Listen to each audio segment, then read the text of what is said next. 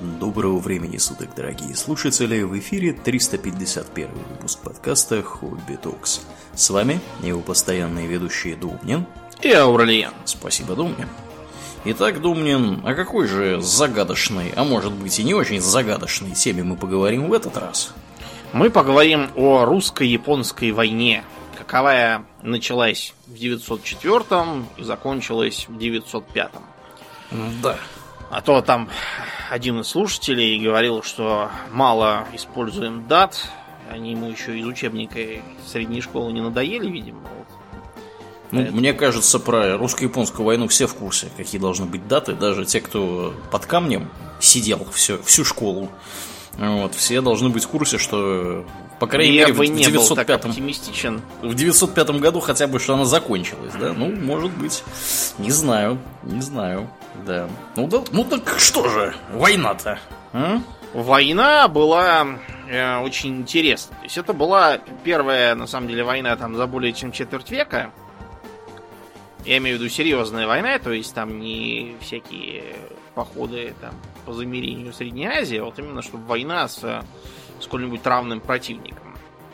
Также это была, наверное, первая серьезная война 20 века, вот именно между серьезными державами, не по замерению там очередных туземцев с копьями, какая-нибудь колониальная война, хотя по своей сути она была колониальной, поскольку и Россия, и Япония бились за контроль над землями, которые ни тем, ни другим не принадлежали, а принадлежали китайскому народу.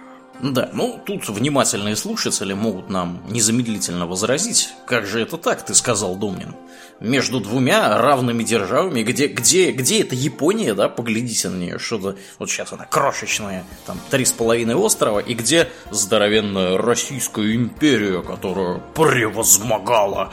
Кроме а, того, надо понять, что Японская империя буквально недавно вынырнула из натурального средневековья. Да, да. Вот, да, с, с мушкетами, катанами и прочим превозможением, там, с деревянными пушками и всяким таким. Так что да, Японию вообще тогда многие считали за такую недострану, которая просто с виду нарядилась там под э, цивилизованных, а на самом деле нет. Когда они плавали в свою антарктическую экспедицию, все над ней потешались, называли их там всякими обидными словами, у нас в России их называли макаками. Mm-hmm. Потому что они такие тоже такие маленькие, такие желтенькие, смешные такие.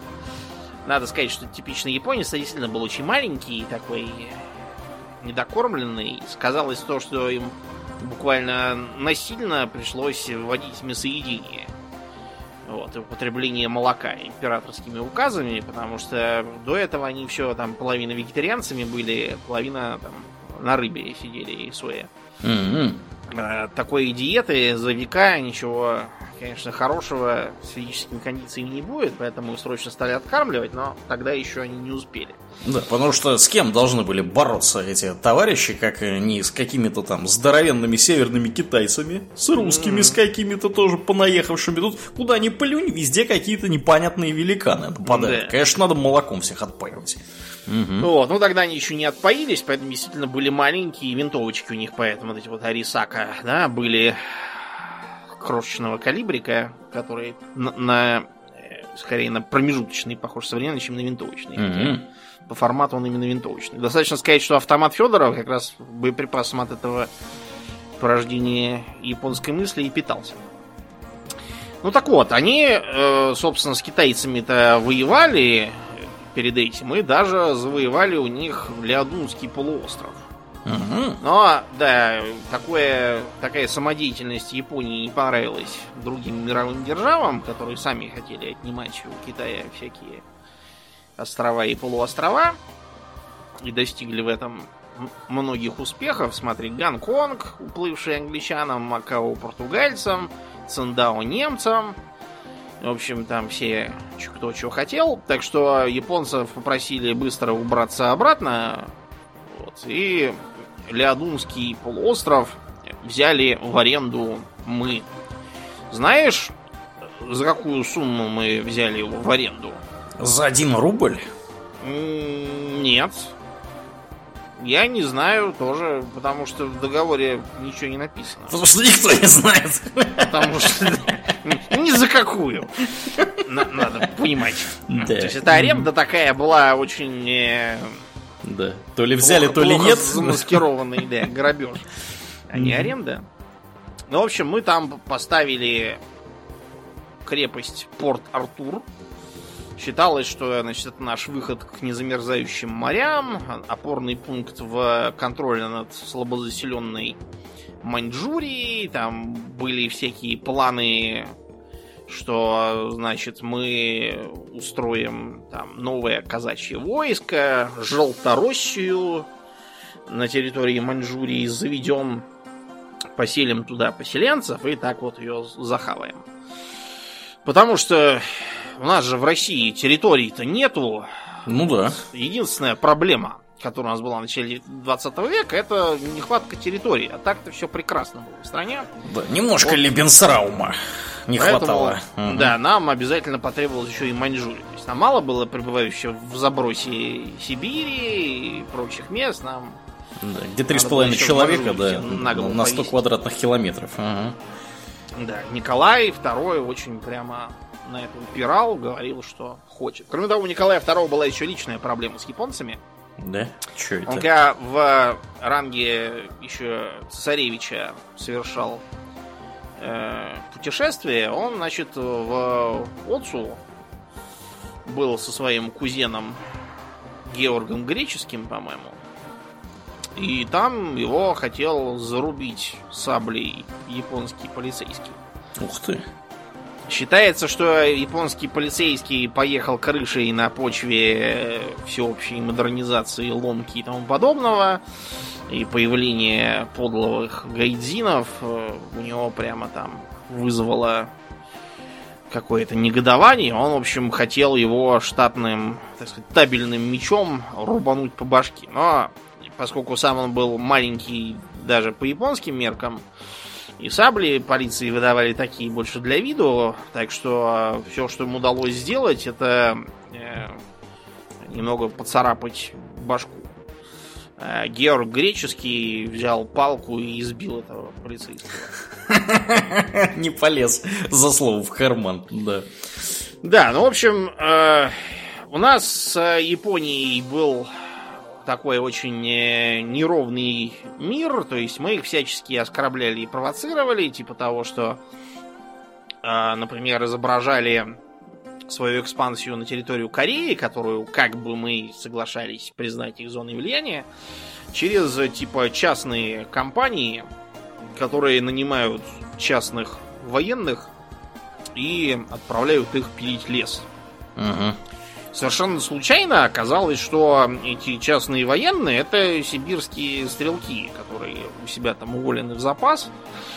А тут э, стали как российская остазиатская компания такая. Угу.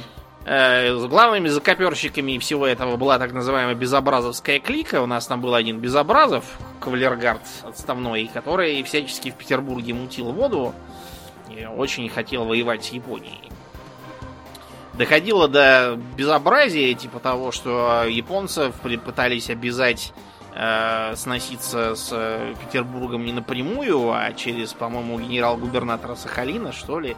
Короче, через какого-то там местного губернатора. Но это, как я не знаю, если бы э, там американцы нам сказали, что мы будем с ними общаться не напрямую, а через губернатора штата Аляска. Угу. Понятно, что мы бы их послали к чертовой матери. Да, ну и, э, в общем, война была в итоге неизбежна, причем было понятно, что для Японии лучше начать ее раньше, чем позже, потому что у нас тогда была как раз э, массированная постройка новых кораблей, постепенная там переброска дополнительных гарнизонов. И к 905 году мы должны были уже все достроить. Поэтому японцы решили не дожидаться и нанести удар сразу. И вот в январе, там, ну или в феврале, это как считать, по старому или по новому стилю, 904-го, стоявшая на рейде э, эскадра в Порт-Артуре получила несколько торпед. И два самых лучших наших броненосца, тамошних Ритвизан и Цесаревич, э, отправились на длительный ремонт. Э, также пострадал один из крейсеров. Почему так э, получилось? Потому что э, эскадра стояла совершенно беспечная и по-идиотски. И, значит, адмирал Тогу, он думал, что не может же быть, чтобы так все было глупо. Может, это, наверное, ловушка, это какая-то хитрость угу. вот, красноголовых варваров. И поэтому он не решился послать сразу все свои миноносцы, там и крейсеры, и все там пустить ко дну. Он вместо этого послал несколько волн миноносцев, поэтому только одна из них, первая, застала врасплох и привела к таким вот последствиям. Тогда же они могли бы попробовать э, утопить какой-нибудь там груженный кирпичами транспорт на входе в бухту, и все. Все были бы там заперты. Но, опять же, они это проспали, не решились, что опыта тогда еще не доставало противодействия серьезной морской державой. Вот, поэтому они потом это стали пытаться делать, но было уже поздно, а русские были насторожены.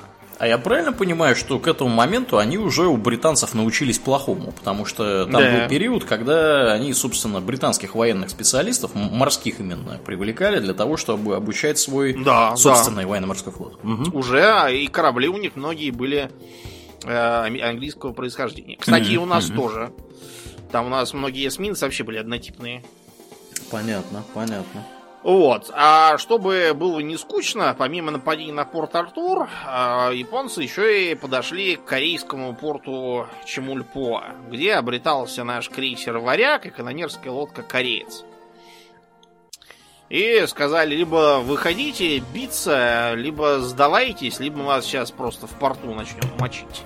Угу принципе, капитан э, Руднев с варягой мог бы сказать, ну, ну, попробуйте, мочите. Тут, значит, э, всяких европейских кораблей куча стоит помимо нас. Посмотрим, хватит ли у вас пороху.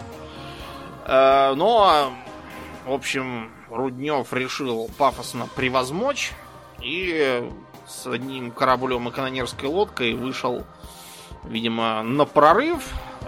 За час получил тяжелые повреждения, вот, свернулся в порт, там стало понятно, что пора заканчивать. Решили корабли взорвать, первым взорвали канонерку кореец. Но, э, значит, западные, которые там тоже стояли, сказали, больше, пожалуйста, ничего не взрывайте. Так что варяга мы просто затопили. Японцы его потом подняли, поставили к себе качестве учебного судна, даже не стали снимать название «Варяг», хотя, конечно, дали ему там свое, там, чтобы, так сказать, сказать, вот какой корабль-то был. Поистине самурайский, не смотри, что варвары. А Рудневу они потом после войны уже дали орден какой-то там звезды, какой-то очень крутой японский орден, сейчас не помню какой, это не важно, потому что Руднев орден взял и сразу постарался его куда-то там запрятать на чердак и никогда его не девал. И зато сочинили песенку про то, что врагам не сдается наш гордый варяг. Стихи, кстати, авторство не русского, а почему-то австрийца. Mm-hmm ты будешь, да, смеяться. Таким образом, получилось, что э, эскадра в Порт-Артуре сидит э, в невыгодном положении. Э, и таким образом она обречена, видимо, то ли на попытку прорыва, то ли на то, чтобы кто-то пришел ее выручил, то ли, может быть, ничего не делать, просто сидеть и ждать, пока расстреляют. Почему э, это было так, если Порт-Артур был крепостью? Дело просто в том, что проектировал Порт-Артур профессор Величко, который в смысле крепостей фортовых придерживался очень странных взглядов. Э, то есть, э, например, он совершенно не умел вписывать форты, которые он э, выставляет в ландшафт. Э, он был поборником того, чтобы делать фортовое кольцо поуже, чтобы таким образом фортов получалось поменьше, да, и чтобы это было подешевле. Угу. И чтобы людей меньше на них, на гарнизоны. э, ему как бы можно было бы сказать, а зачем вы вот э, у Ляо Тяшаня, где сейчас национальный парк у китайцев, там горы просто. Зачем там-то форт? Там же горы сплошные, оттуда никто не пойдет совершенно точно. Ну, потому что вот потому. Короче, дедушка старый, ему все равно. Главной проблемой была даже не то, что форты стояли настолько близко к городу, что они его не защищали. Защита в, в понимании фортов там 19 начала 20 века заключается не в том, что форты стенами защищают город, а в том, что они стоят от него на таком расстоянии, чтобы противник, не рискуя попасть под обстрел артиллерии из них, не мог бы пододвинуть свою артиллерию и обстреливать сам город. В этом смысл фортовых крепостей был. Мы как-нибудь, кстати, поговорим про форты 19 века и то, как это превратилось в укрепрайон 20 -го. А кроме того, получалось, что э, эти самые э, форты э, абсолютно игнорируют господствующие высоты. Главным образом, высокую гору. Это, это название такое. Мгм. Вот. И кроме того, форты сами по себе были какие-то там удешевленные, упрощенные э, в расчете на то, что у японцев не может быть пушек крупнее 150 мм. Такие расчеты никогда ничем хорошим не заканчиваются. В этот раз они тоже ничем не закончились, потому что как только э, японцы подтащили круповские гаубицы, все стало совсем печально. Из одной такой убили как раз главу обороны. Но об этом чуть позже. Короче говоря, э, какие-то инициативы проявлять флот, ну не то чтобы совсем не стремился, но э, было замечено, что эскадра адмирала Того все время проходит вблизи берега одним и тем же маршрутом и обстреливает э, как корабли, так и сам город. Вот. И э, по предложению одного из командиров миноносцев поставили там мины. И подорвали два броненосца. В первый же раз, потом еще в конце, э, ближе к концу войны, еще один крейсер утопили. Чтобы неповадно им там было ходить. Да, чтобы не повадно было. Проблема была в том, что э, у нас там командовал адмирал Макаров. Адмирал Макаров это был, наверное, единственный тогда толковый адмирал, как вот сейчас признается всеми историками. Адмирал Макаров был единственным, кто понимал современный флот, кто не был из э, всяких там потомственных адмиралов, еще привыкших к порядкам времен парусного э, парусных судов, кто пытался вникать во всякие новые вещи, обучать личный состав соответствующим образом. Факт то, что, в общем, э, Макарова понесло это обучение проводить э, в море рядом с гаванью. Мгм. И, как и корабли Тогу, он всякий раз сделал одним и тем же маршрутом. Так что японцы тоже поставили мины. Вот, Петропавловск напоролся на связку из трех мин и почти моментально затонул. Угробив и Макарова, и всех, кто там был, включая, кстати, художника Верещагина, Мгм. который морские всякие баталии рисовал. Он незадолго до этого вернулся из э, этой самой из Японии и, и убился. Прекрасно. Да, да. В общем, с гибелью Макарова мы остались без нормальных адмиралов. А адмиралы нам-то были нужны критические, потому что в остальном, а, как бы в морском смысле, мы пребывали в очень невыгодном положении. Наши морские силы на востоке были в блокаде, а чтобы пере- перекинуть их с запада, а, Черноморский флот не могли, потому что Турция сказала нет, не пропустим через проливы. Турции самой было до лампочки, это просто англичане им так насвистели там в уши. Вот. А Балтийский флот должен был оплывать э, сперва всю Европу, потом всю Африку, потом по Индийскому океану. Э, И надо понимать, что это флот какой? Это флот угольный, да? А То есть ему уголь- бункероваться где-то надо. Да. Причем бункероваться надо регулярно. Это, это не более поздняя эпоха, когда там уже нефтяные, мазутные турбинные двигатели. Вот это именно угольные паровые машины. Там им надо постоянно, они уголь пожирают в огромных количествах. Вот, и поэтому нужно было бункероваться. А где бункероваться непонятно, потому что англичане не дают, э, французы тоже там со скрипом. Вот, все это дают. А, короче говоря, получалось, получалось все невыгодно. Тем временем э, японцы, избавившись э, от э, флота, так сказать, который мог бы помешать высадиться, начали высаживать десант вскоре после гибели Макарова.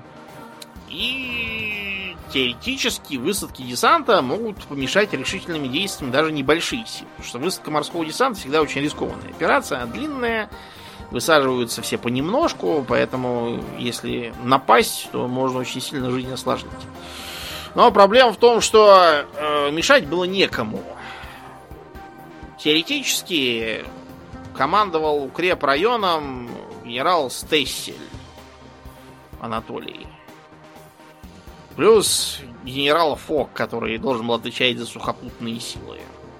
Все, что они сделали, это наблюдали за высадкой. А потом, когда они высадились, причем высадка там почти неделю заняла, потому что шторм был, они написали рапорт, что ввиду превосходства противника в силах должны отступить и ушли обратно к Порт-Артуру. Молодцы. То есть дождались, пока будут происходящие силы и ушли. Почему так? Забегая вперед, скажу, что эти двое, они и дальше будут в том же духе вести. Я уже сказал, что больше четверти века нормальной войны не было. И воевать, особенно на Дальний Восток, в связи с тамошней спецификой, где одни китайцы и японцы, которых никто всерьез не воспринимал, ехали персонажи, которые воевать не собирались ни с кем.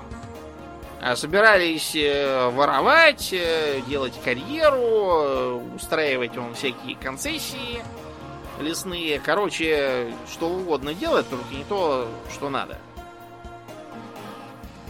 От военного. Вот поэтому в итоге все тем и кончилось. Значит, поглядев на то, что э, японцы продолжают обстрелы гавани, э, в рядах командования Порт-Артурского флота наступило, наступило разброд и шатание. Все предлагали, кто прорываться, кто сидеть и ждать чего-то там непонятно чего. И в итоге, только когда из Петербурга по железной дороге, э, отмечаю, по железной дороге, то есть сколько она там шла, неизвестно, пришла депеша, требующая срочно идти на прорыв и уходить во Владивосток, пришлось э, это самое э, этот самый прорыв предпринять. Для этого была запрошена поддержка из Владивостока. Там стояла группа наших крейсеров, чтобы они шли тоже навстречу и помогали прорыву. Короче говоря, э, под командованием адмирала Витгефта флот выдвинулся, был перехвачен японской эскадрой в Желтом море. Э, Витгефта довольно быстро убило насмерть, и поэтому остальные корабли стали делать кто чего. То есть, например, передали командование на другой корабль, но оказалось, что у него перебитый фал, и он не может отсемафорить, понял ли он приказ. А если понял, то он не может командовать, потому что у него перебитый фалы семафоров, и, и все. Поэтому кто решил идти дальше в прорыв, э, во Владивосток они не попали. Один ушел, например, в Циндао, другой в Шанхай, а третий, например, вообще во Вьетнам. Некоторые были потоплены. А другие просто сказали, ну, раз адмирала нет, то поплыли обратно в порт Артура и все. Ну, нахер Владивосток, прорыв какой-то. Убить еще могут. Да уж.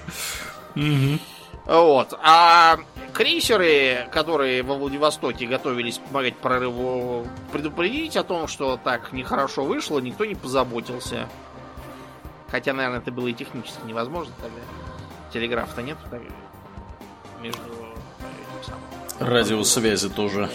Радио... Ну, она была, она та очень слабая. до Владивостока из Левого Дуна дозвониться было не вариант. Не вариант абсолютно.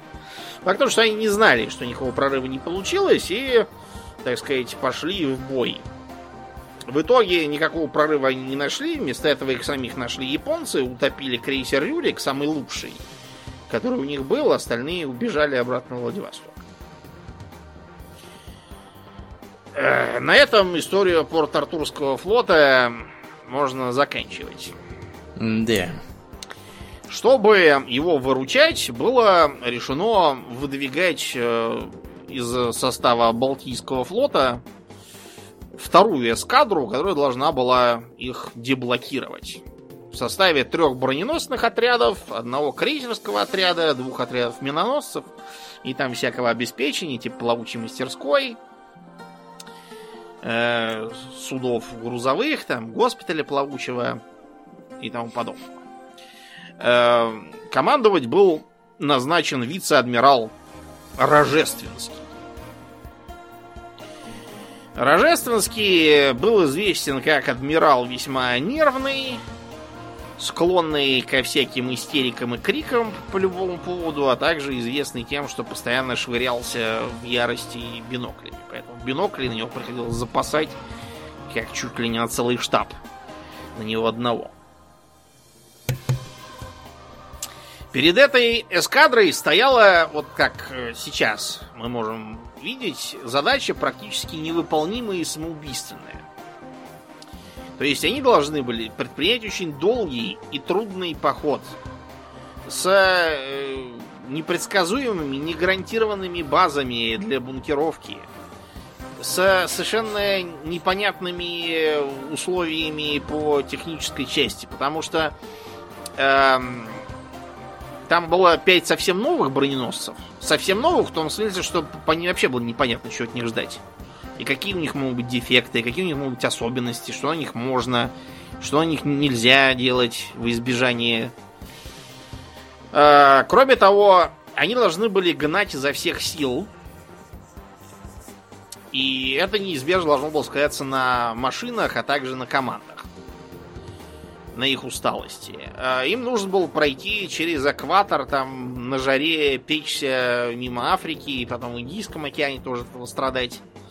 А вы понимаете, что это хорошо там где-нибудь на парусном корабле, вокруг жарко даже, приятно внизу. А на пароходе нет, потому что там топка. И кочегарам на жаре придется работать при температуре градусов 40-50. Отчего у вас кочегаров быстро станет меньше. При всем их желании. И разные другие тоже были проблемы, вроде того, что э, как бы личный состав был набран тоже. Туда, например, много спихнули всевозможных э, неблагонадежных матросов. Вот так, например, туда попал э, советский писатель э, Новиков Прибой, который написал книжку Цусима. Книжку, кстати, можно почитать, чтобы вот как раз узнать про этот поход, который он совершил. Там, правда, не надо все принимать на веру, там всякой дурости тоже понаписано.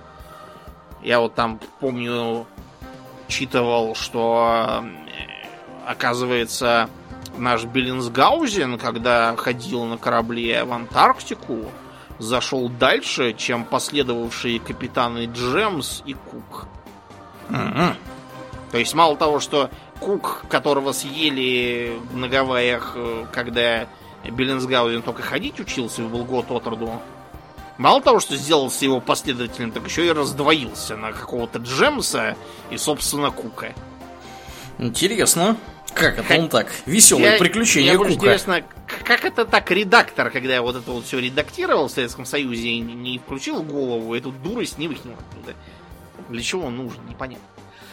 Ну так вот, короче говоря, этот поход был очень тяжелым, команды были измотаны, команды были очень плохо слажены, и неприятности начали преследовать э, идущую эскадру практически еще в Европе. Потому что они, когда выходили из Балтики, Рожественскому передали донесение о том, что э, значит, э, за датским, датскими проливами Э, эскадру будут ждать японские миноносцы, чтобы в засаде всех потопить. Mm. Значит, каким надо быть идиотом, чтобы э, поверить такому донесению, я не знаю. Вот каким образом японские миноносцы могли взять и попасть в э, район датских проливов, интересно знать. Может быть, э, им не надо заправляться углем, может быть, они летать умеют там, или, может быть, это были какие-нибудь атомные э, миноносцы. Как они туда могут попасть-то? Телепортирующиеся Телепортироваться? Миноносцы. И угу. как они могут это сделать незаметно и так быстро? То есть, Скр- вот, скрытные какие. То есть эскадра, значит, собралась выходить из Балтийского моря, а японцы с другого конца света уже так вжик и приплыли к Дании. Угу. То есть, очевидно, что это была либо ошибка какая-то добросовестная, либо, что, вероятно, это была намеренная японская дезинформация. Э, потому что японцы тогда имели очень хорошую разведку. Э, они использовали как этнических китайцев, э, корейцев и японцев, которые тогда обретались на российском Дальнем Востоке, так и э, агентуру внутри Российской империи. А кандидатов в агентуру у них было много, настолько много, что даже японский посол отказался верить во все это, думал, что какая-то русская хитрость и провокация. Как, какие мы хитрые, провоцирующие, да, я смотрю. Что оказалось, что все эти эсеры, кадеты, октябристы, кто угодно. То есть, короче, вообще все. Все, начиная от Бунда и кончая там кадетами и всякими октябристами, все побежали к японцам, все стали брать деньги.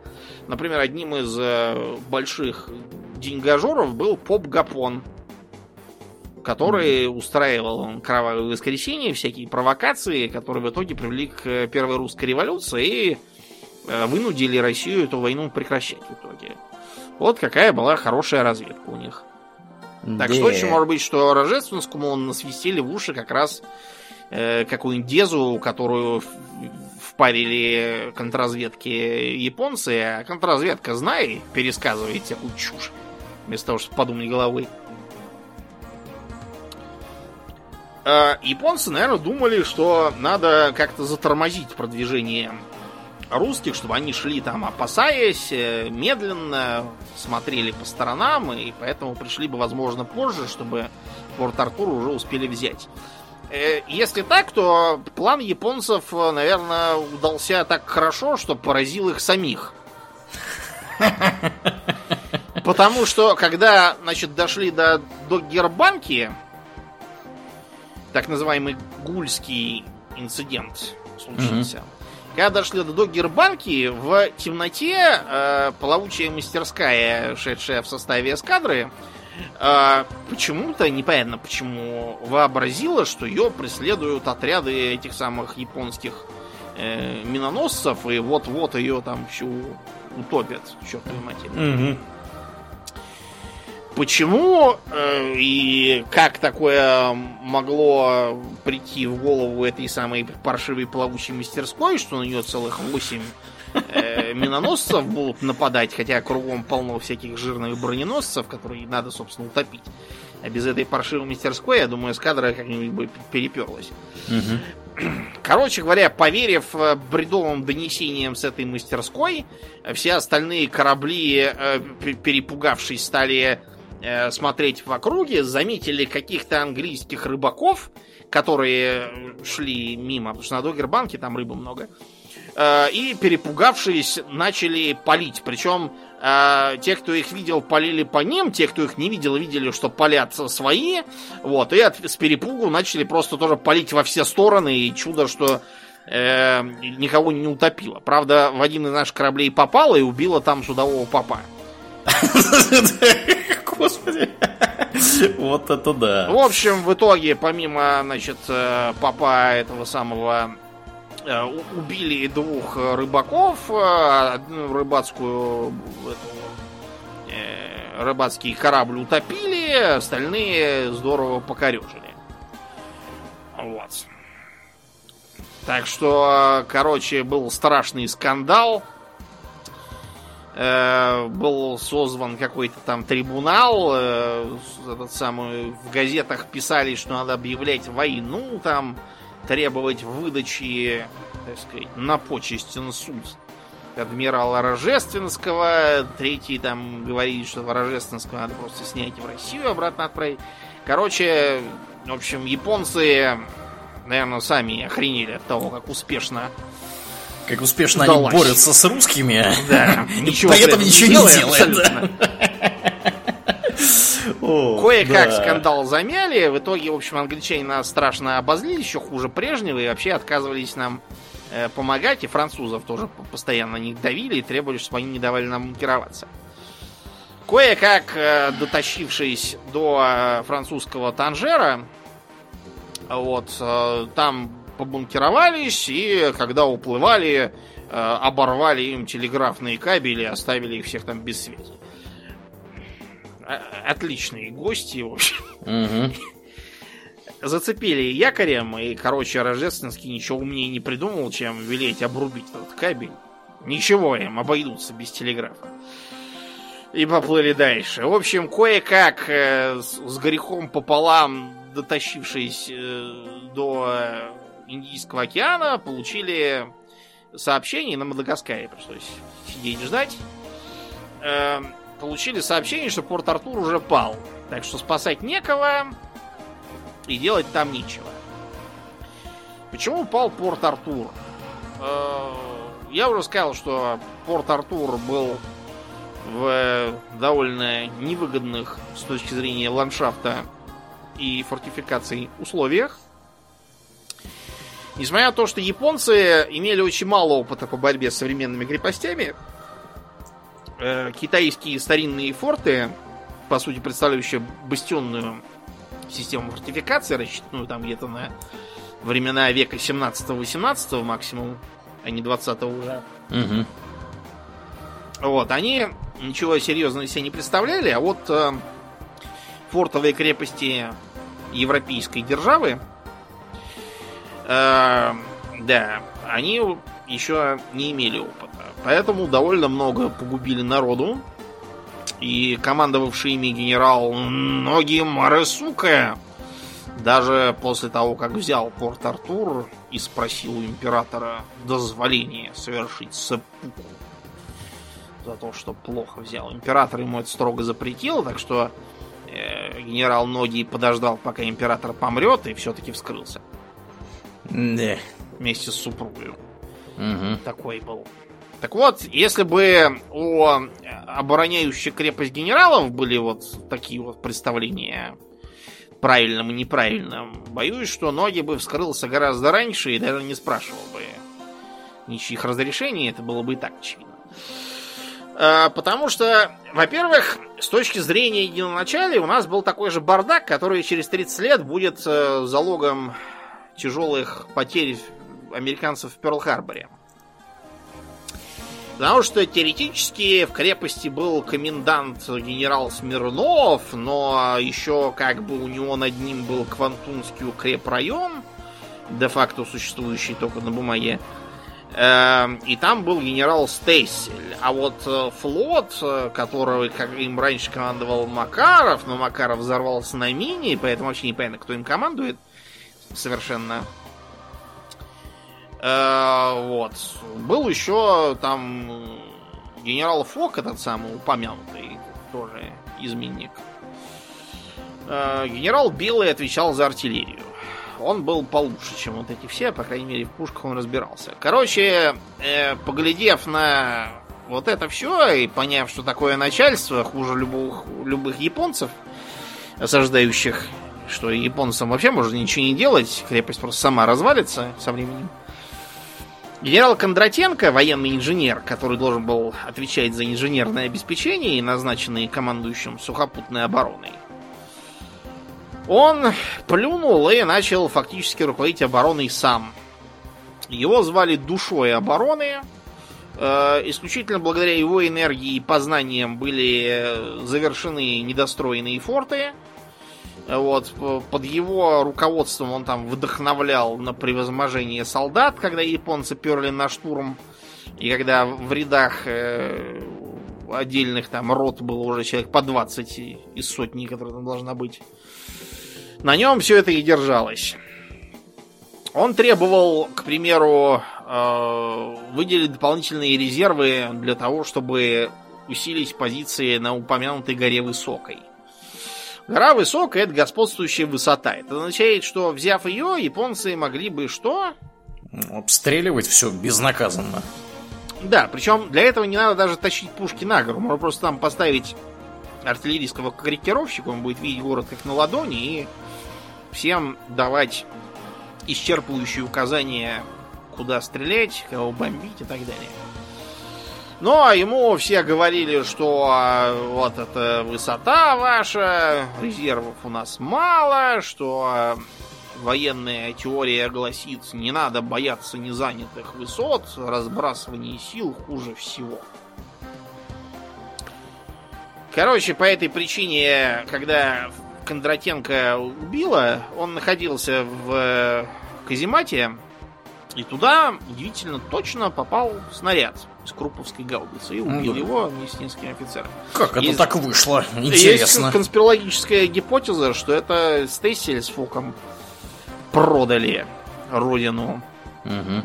Даже если это не так, Стейси с Фоком напродавали родины настолько, что... Вот. А все, после Кондратенко уже как бы ничего у нас из толкового начальства не было. Был еще командир пехотный генерал Куропаткин. Генерал Куропаткин не был плохим генералом. Он был очень хороший организатор. Он э, имел новаторские подходы к обучению войск. Он имел такие же новаторские подходы к организации их снабжения, там, к стандартам качества. Э, он ввел всякие интересные послабления, когда работал в Министерстве обороны, э, так сказать, в Питере. Например, э, ввел обязательное чаевое довольствие, то есть чай солдатам давать, чтобы они меньше бухали и лучше себя чувствовали. И, в общем, тылы он организовывал просто вот отлично. Был замечательный генерал. Проблема в том, что э, он не играл в стратегию от Paradox Interactive, где там 90% победы, то, как вы организуете себе экономику, угу. вот, и всякое такое. Вот. А, к сожалению, он был в реальной жизни, а воевать он не умел. То есть вот не умел и все. Это было не по его части. Это был тыловой генерал. Такие генералы необходимые, очень полезные, но вот ставить его туда, куда его поставили, Куропаткина было нельзя. Совершенно. Э, за всю войну Куропаткин провел пять сражений и ни одного из них не выиграл. Причем каждый раз этот невыигрыш был выглядел примерно так.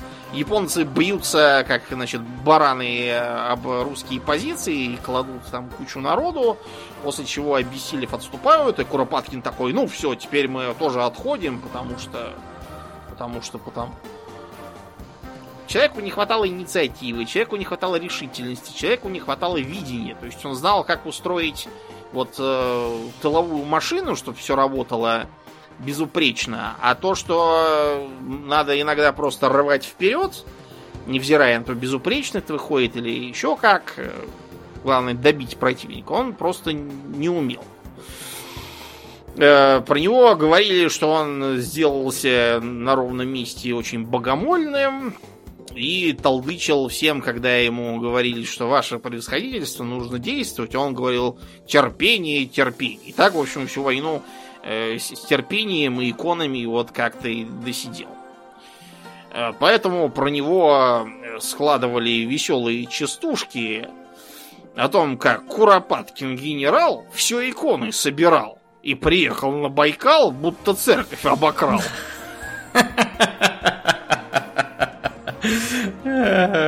Доброжелатели какие, я смотрю, у него были. Ну, честно говоря, за такие успехи что, что с ним делать-то? Короче говоря, с такими показателями японцы, захватившие высоту, простреливавшие весь город, уничтожившие остатки кораблей эскадры. Там был э, один капитан Эссон, который вывел свой э, Севастополь, так сказать, чтобы пафосно превозмочь. Угу. Э, вот, получил серьезные повреждения, после чего его затопил. А все остальные капитаны просто затопили корабли на мелководье. Японцы их потом подняли и себе взяли. Да, нехорошо получилось-то. Но и это еще не все. Как я уже сказал, командовать укрепрайоном был назначен Анатолий Михайлович Стессель. Этнический немец. Он вообще-то был Стессель, но уж как-то его у нас назывались Стесселем. Значит, начал свою геройскую деятельность на э, поприще русско-японского конфликта э, Стейсель с того, что весной 904-го сдал порт Дальний, который Далень сейчас. Причем, понимаете, сдать это, это еще как бы полдела. Можно так сдать, что противнику еще и хуже будет от этого. А он сдал следующим образом. Э, может быть, он взорвал портовые пристани и доки, чтобы японцы не могли использовать этот порт? Нет. Может быть, э, он взорвал э, железнодорожные мастерские? Нет. Может быть, он, я не знаю, там э, запасы угля распределился покидать воду? Тоже нет. Так, взял, просто ушел и оставил что-нибудь в подарок. Да. Так что им достались и доки, и железные дороги, и запасы всяких припасов типа угля, 50 транспортных кораблей. Уж их-то можно было потопить. Вот, ну и заодно еще электростанция, чтобы им без света не сидеть. Так что сразу японцы наладили туда подвоз снабжения, подкрепления и чувствовали себя прекрасно, имея такую замечательную морскую базу прямо чуть ли не в виду русской крепости. Э, это, кстати, было ключевым моментом в том, что они подтащили крупповские гаубицы. Без э, действующего порта в Долене, хрен с два бы они их довезли. К тому времени очень может быть, что порт Артур был еще, бы еще держался, Кондратенко был бы жив, вот, и эскадра Рожественского с грехом пополам сумела бы снять блокаду. Но Стейсель на этих свершениях не остановился.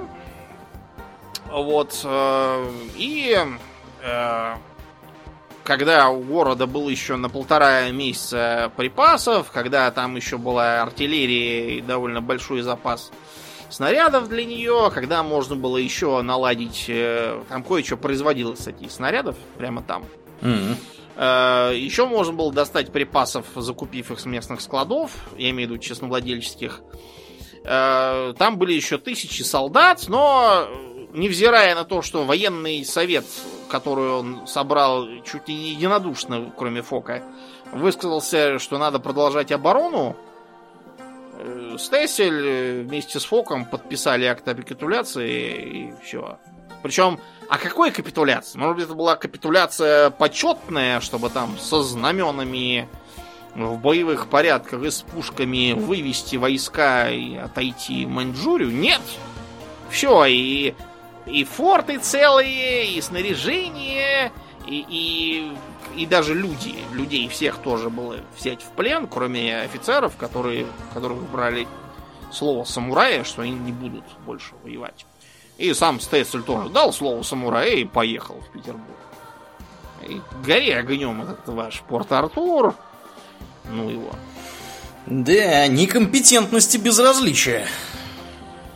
С падением Порт-Артура у японцев сразу пропала необходимость воевать на два фронта против Порт-Артура на юге и с э, маньчжурской армией на севере, поэтому они обратились к ней. Несмотря на то, что добиться разгрома они не сумели, единственное там, что им удалось из крупных успехов, это высадиться на Сахалине. Сахалин обороняла некая каторжная команда, mm-hmm. собранный из местных ссыльнопоселенцев с, с понятным успехом, так что японцы его захавали, подавив сопротивление. Вот. И э, ввиду того, что Куропаткин в Маньчжурии тоже ничего не делал, только все время отступал после каждого сражения, непонятно зачем, э, встал следующий вопрос. В России э, идет революция спровоцированная вот этим вот 9 января, которая катализировала всеобщие стачки, крестьянские бунты с сжиганием имени и э, отбиранием земли у помещиков, э, всевозможными волнениями. Тут вон на Красной Пресне у нас тоже все стрелялись. Почему она, собственно, красной называется с тех пор? И из-за расчетов военного министерства было понятно, что на выигрыш войны нужно будет еще миллиард золотых рублей расходов, потому что уже 2,5 миллиарда вбухали. Еще год, еще человек 200, наверное, тысяч трупов. Так что было решено, пора замеряться лучше так, а то еще хуже станет потом с таким руководством, с такими генералами. Вот, и пришлось подписывать руками графа Витте в Портсмуте при посредничестве америкосов договор. Японцы вообще там хотели стать владычицей морской по этому договору. Угу. Доказывали, что мы там все проиграли, и поэтому должны им заплатить много денег. Просто у японцев в то время деньги кончились уже просто вот, вот так, что нету. И они влезли в огромные долги, и то не хватало уже денег. Экономика летела к чертовой матери. Поэтому они надеялись нас получить контрибуцию, но э, американцам невыгодно было усиление Японии такое. Хотелось просто немножко русских по носу щелкнуть, и чтобы Японию этим делом истощить. Таким образом они смогут всех обескровить, а сами будут как будто миротворцы и миролюбцы. Так что подписались на том, что э, отдали им все, чего у нас там было в Китае нахапано, и отдали им пол Сахалина, за что Витте тут же прозвали графом полусахалинским. Полусахалинским. Где? Стессель тем временем попал под трибунал. И его обвинили э, в неподчинении приказам. О вмешательстве в чужую юрисдикцию, о плохой организации снабжения крепости, о систематическом ложном донесении командованию информации. Что он писал всякую чушь в Питер про то, как все хорошо, прекрасная маркиза, дела идут и жизнь легка, ни одного печального сюрприза, за исключением пустяка – и в итоге оказались такие пустяки, что в Питере шарты разинули. О том, что он э, докладывал о своих собственных несуществующих подвигах, что будто бы он там лично в первых рядах превозмогал, рубая орды японцев, как в Warhammer е, угу. раскидывая их в сторону. Вот, о том, что э, генералу Фоку он э, непонятно за что дал орден Святого Георгия. При том, что Фок был такой изменник вроде него. В том, что он, э, вопреки позиции военного совета, сдал крепость, которую еще вполне можно было оборонять, и японцы уже там находились на полном, э, так сказать, истощении. Он, генерал Ноги, он неспроста решил вскрываться. Он считал, что его затея не удается, ничего у него не получается, солдат положил кучу, ничего не добился. Вот. И э, завершение всего в том, что сам он, сдав крепость, почему-то в плен сдаваться не стал, а поехал в Петербург в тепле и комфорте. Но э, постепенно по ходу разбирательства это обвинительное э, заключение съеживалось и съеживалось, и кончилось все это тем, что оно сократилось из-за того, что он сдал крепость, не употребив всех средств к обороне. То есть не, не просто, что там изменник, там, или трус, или еще там что, а просто там немножко как-то вот не рассчитал, бедняжка. А, и приговорили его к смертной казни. Вот как царь-батюшка-то суров был. После чего этот приговор заменили на 10 лет тюрьмы, после чего он, посидев меньше года в комфортных условиях, был выпущен лично Николаем II. Конец истории. Угу. Прекрасно. Знаете, вот э, потом неудивительно, что Николая II в итоге расстреляли с таким подходом генералом. Ничего другого кончиться бы не могло. Да, в обществе русско-японская война тоже произвела больше вреда, чем пользы, потому что ее затевали это во многом. Почему? Чтобы была что? Маленькая победоносная война. Победоносная, да. Это Витте говорил, что якобы ему, когда он говорил, что не надо воевать с японцами, Якобы, что ему сказал э, сам министр внутренних дел Плеве, угу. вы не знаете внутренних условий, у нас, чтобы удержать революцию, должна быть маленькая победоносная война. Сам, э, значит, Витте доказывал, что это якобы еще можно почитать в мемуарах Куропаткина, но Куропаткин никаких мемуаров не писал, поэтому ничего там почитать нельзя. Есть мнение, что Витте это придумал. Очень может быть, что он это просто взял из э, цитаты об э, испано-американской войне, которую мы не так давно э, упоминали, когда про СМИ говорили. И вот как раз американцы нам говорили, что это там какая-то splendid little war. Угу. Э, возможно, просто пере, перефразация. Но, понимаете, неважно, действительно ли Плеве так говорил или не говорил, факт то, что отношение во многом было вот как раз таким, что сейчас мы как как вот победим подлых врагов, сразу все полюбят снова царя-батюшку, всем сразу станет наплевать на земельный вопрос, на рабочий вопрос, на национальный вопрос, на прочие вопросы, которые тогда скопилось уже огромное количество, все будут только в угаре патриотизма веселиться.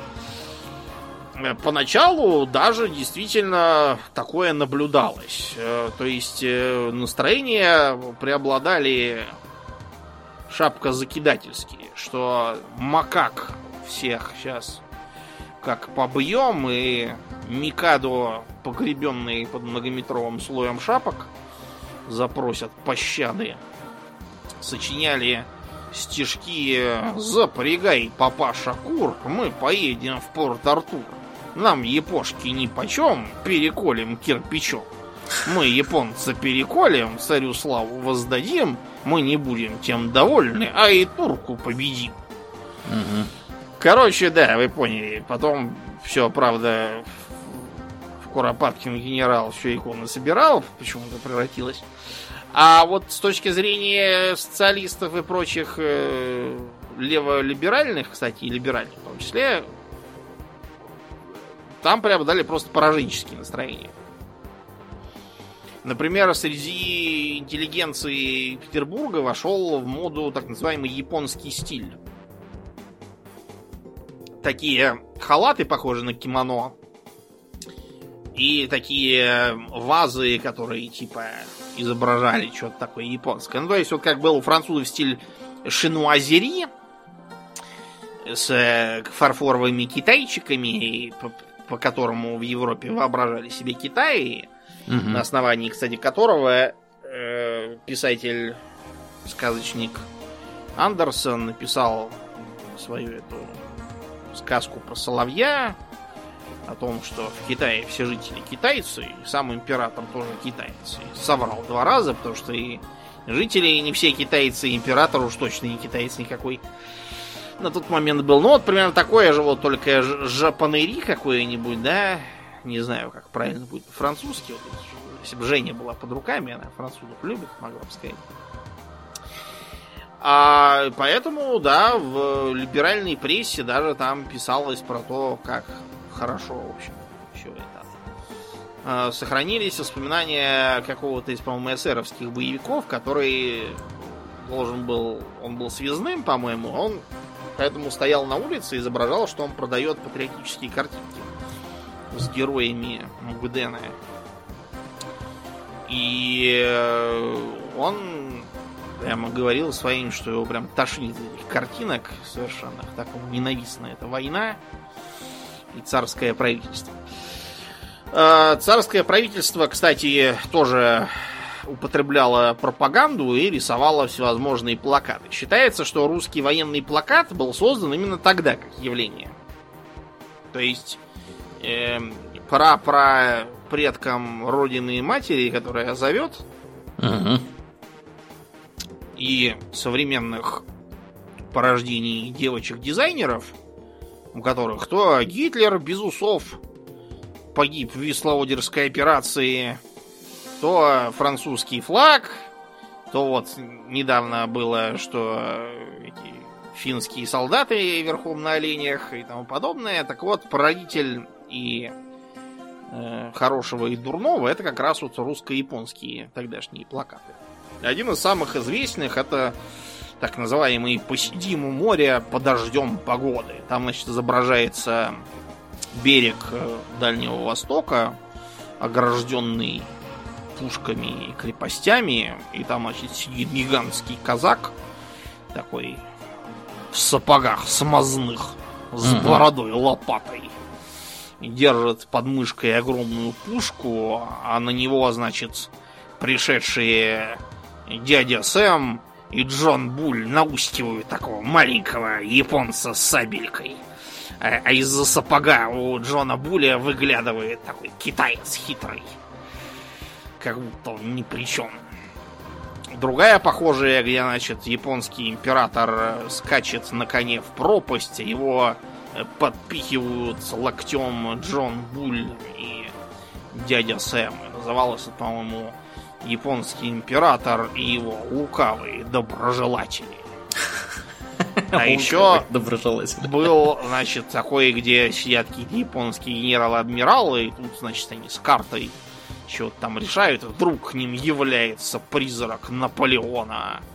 И типа говорит им, не воюйте с русскими, а то вот кончите какие. Наверное, я не знаю, что там.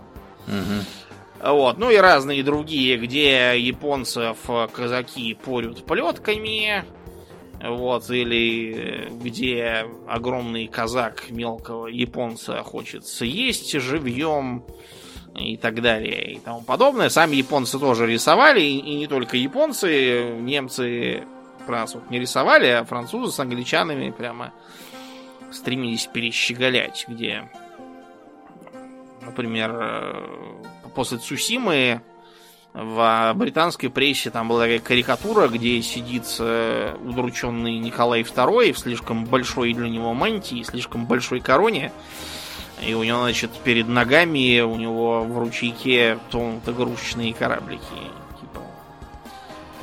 Обидно как нарисовали. А? Нарисовали. Да, короче говоря, к чему эта война привела? К тому, что, во-первых, э, страну тряханула революция, к тому, что действовавший то режим, вместо того, чтобы добиться внутриполитических бонусов, нажил одни минусы.